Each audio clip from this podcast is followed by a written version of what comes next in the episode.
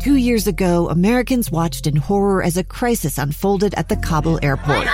There's desperation and anguish. More than 80,000 Afghans have since arrived in America, but this story is still unfolding. I'm Andrea Martin. In my new podcast, Stranger Becomes Neighbor, we'll find out what happens to these new arrivals in our communities. Who would help our newest neighbors? Follow us at kslpodcast.com, Apple Podcasts, or anywhere else you listen. Inside Sources. Welcome back, everyone, to Inside Sources. I am Boyd Matheson, opinion editor at the Deseret News. Great to be with you as always, and uh, very pleased to be joined now by. Uh, he's just the most insightful guy I've ever met. Uh, Joseph Grenny joins us uh, on the line, uh, best selling author, entrepreneur, and I always like to say his greatest work is happening within the walls of the Other Side Academy. Joseph, thanks for joining us today. Good to be with you, and I'd have to agree with your prioritization of my work. uh, it's all significant and it's all big, from crucial conversations and influencer to to now really changing uh, the way these uh, folks at the Other Side Academy are engaging, learning skills, and uh, preparing to really be contributing members of society. Uh, but I wanted to get Joseph on today uh, to really talk about. You always talk about the crucial conversations, and we're we're sort of in the the midst of one as it relates to the coronavirus.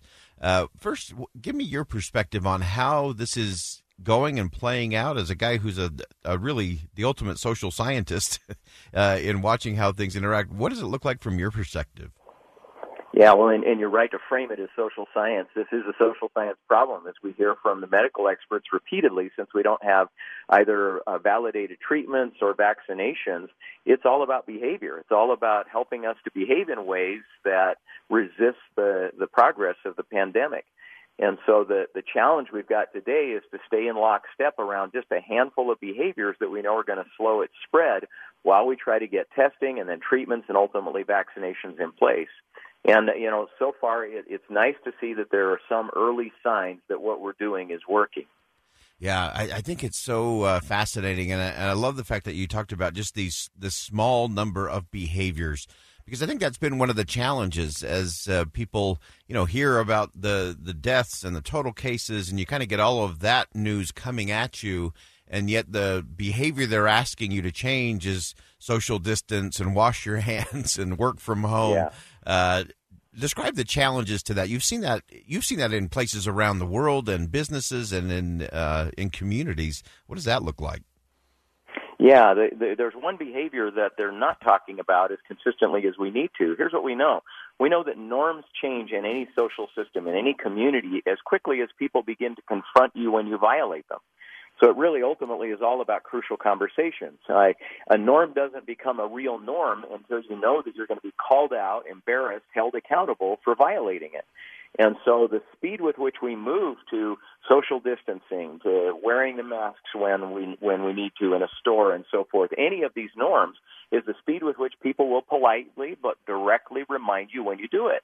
I'm reminded, I was just writing a little article this morning on March 15th, that was the last plane trip I took before we started to shelter in place.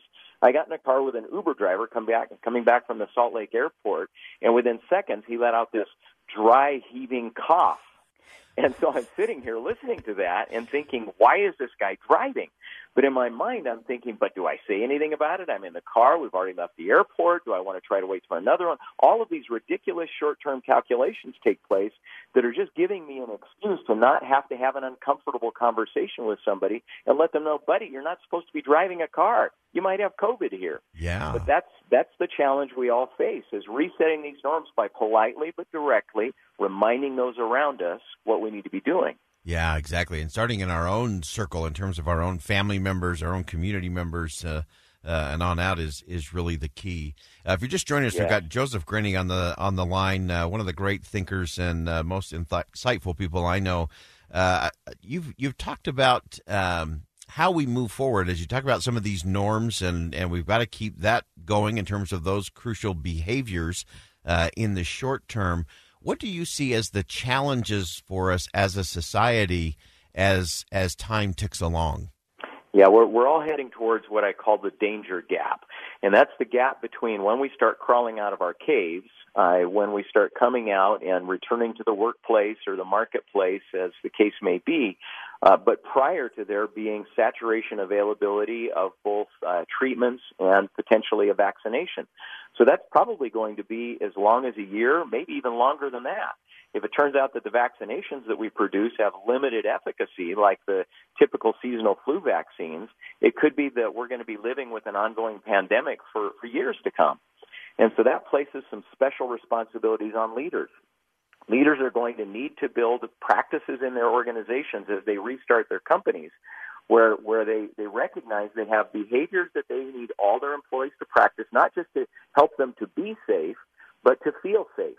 We've got to make sure customers feel safe doing business with us. So these little practices of hygiene and social distancing, and, uh, social distancing, and other things you do to telegraph to people that they're safe in your workplace are going to have to be executed in lockstep. And most leaders are not particularly good at creating that kind of high reliability culture. Mm. The, the, it does come back to that culture question, doesn't it? that you you've yes, got to create that kind of uh, environment. Uh, what are some of the other things? We've been talking a lot about leadership uh, on this program. Uh, I think uh, challenges like this. Uh, this is why we have elected officials. We we elect them not to cheerlead when things are good. They we we elect them to lead us when things are broken and bad. what are some of the other leadership pieces that you think are going to be vital to us as we move into these next phases, as you say, as we start to come out of the cave, as the economy starts to reboot a little bit? What else do our leaders need to be doing, whether that's in a business, whether that's government, whether that's in our homes and community?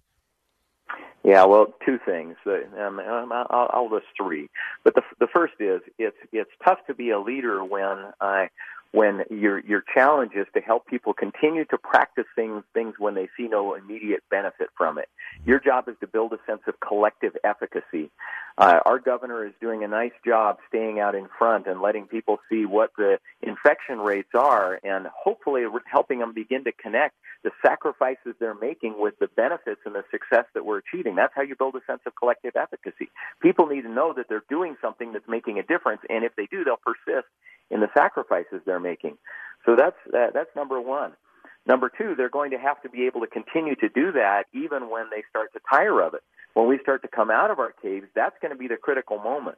It's easy to be a leader in a lifeboat because everybody agrees we got to head towards the desert island. It's when you hit the beach of the desert island and everybody starts having their own ideas about what to do that leadership becomes particularly tough. So as we start coming out of our caves, if the pandemic is still going on, that kind of strong voice to continue building a sense of efficacy so that we'll be restrained in our socializing with one another and not give the pandemic a chance to resurge is important. But the final one is this is an unprecedented opportunity. I, I love that President Nelson, the president of the Church of Jesus Christ of Latter day Saints, is calling for a Good Friday fast because it's emblematic of the real leadership opportunity we're being presented with. This is the first time in the history of the planet that we all face a common foe.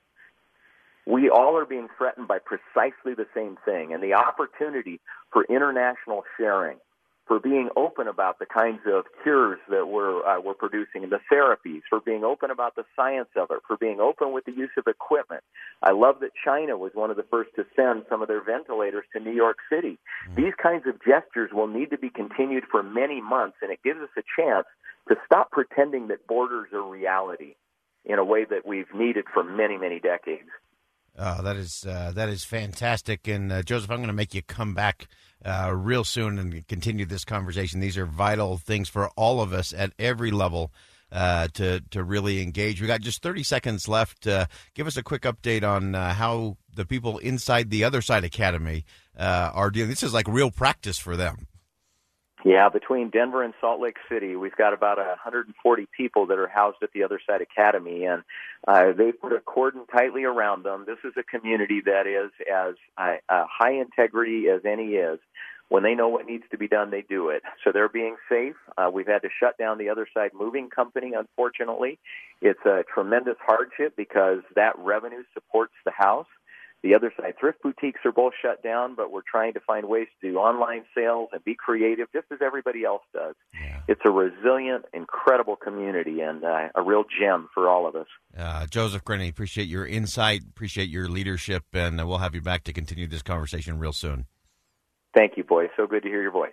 All right, that's Joseph Granuwald, uh, truly one of the great thinkers out there. Uh, so so insightful, great leadership qualities there as well. All right, we're going to go ahead and step aside. Bottom of the hour break. When we come back, we're going to talk about that fast that Joseph mentioned uh, coming up on Friday. Stay with us right here on KSL News Radio. A gun in the face. Then all of a sudden, they all kind of lined up. They pointed their guns at me. And this is the point where I thought, I'm going to die today. Started two years of horror for an American in Venezuela. They said, You need to give us your phone and get ready because you're coming with us. I'm Becky Bruce, and I spent a year researching and piecing together Josh and Thamy Holt's story about their ordeal in a notorious prison. That's when everything started to turn bad. We had another pound on the door. Boom, boom, boom. And there was the police once again. You can binge all of the episodes of Hope in Darkness on KSLPodcasts.com or wherever you get your podcasts.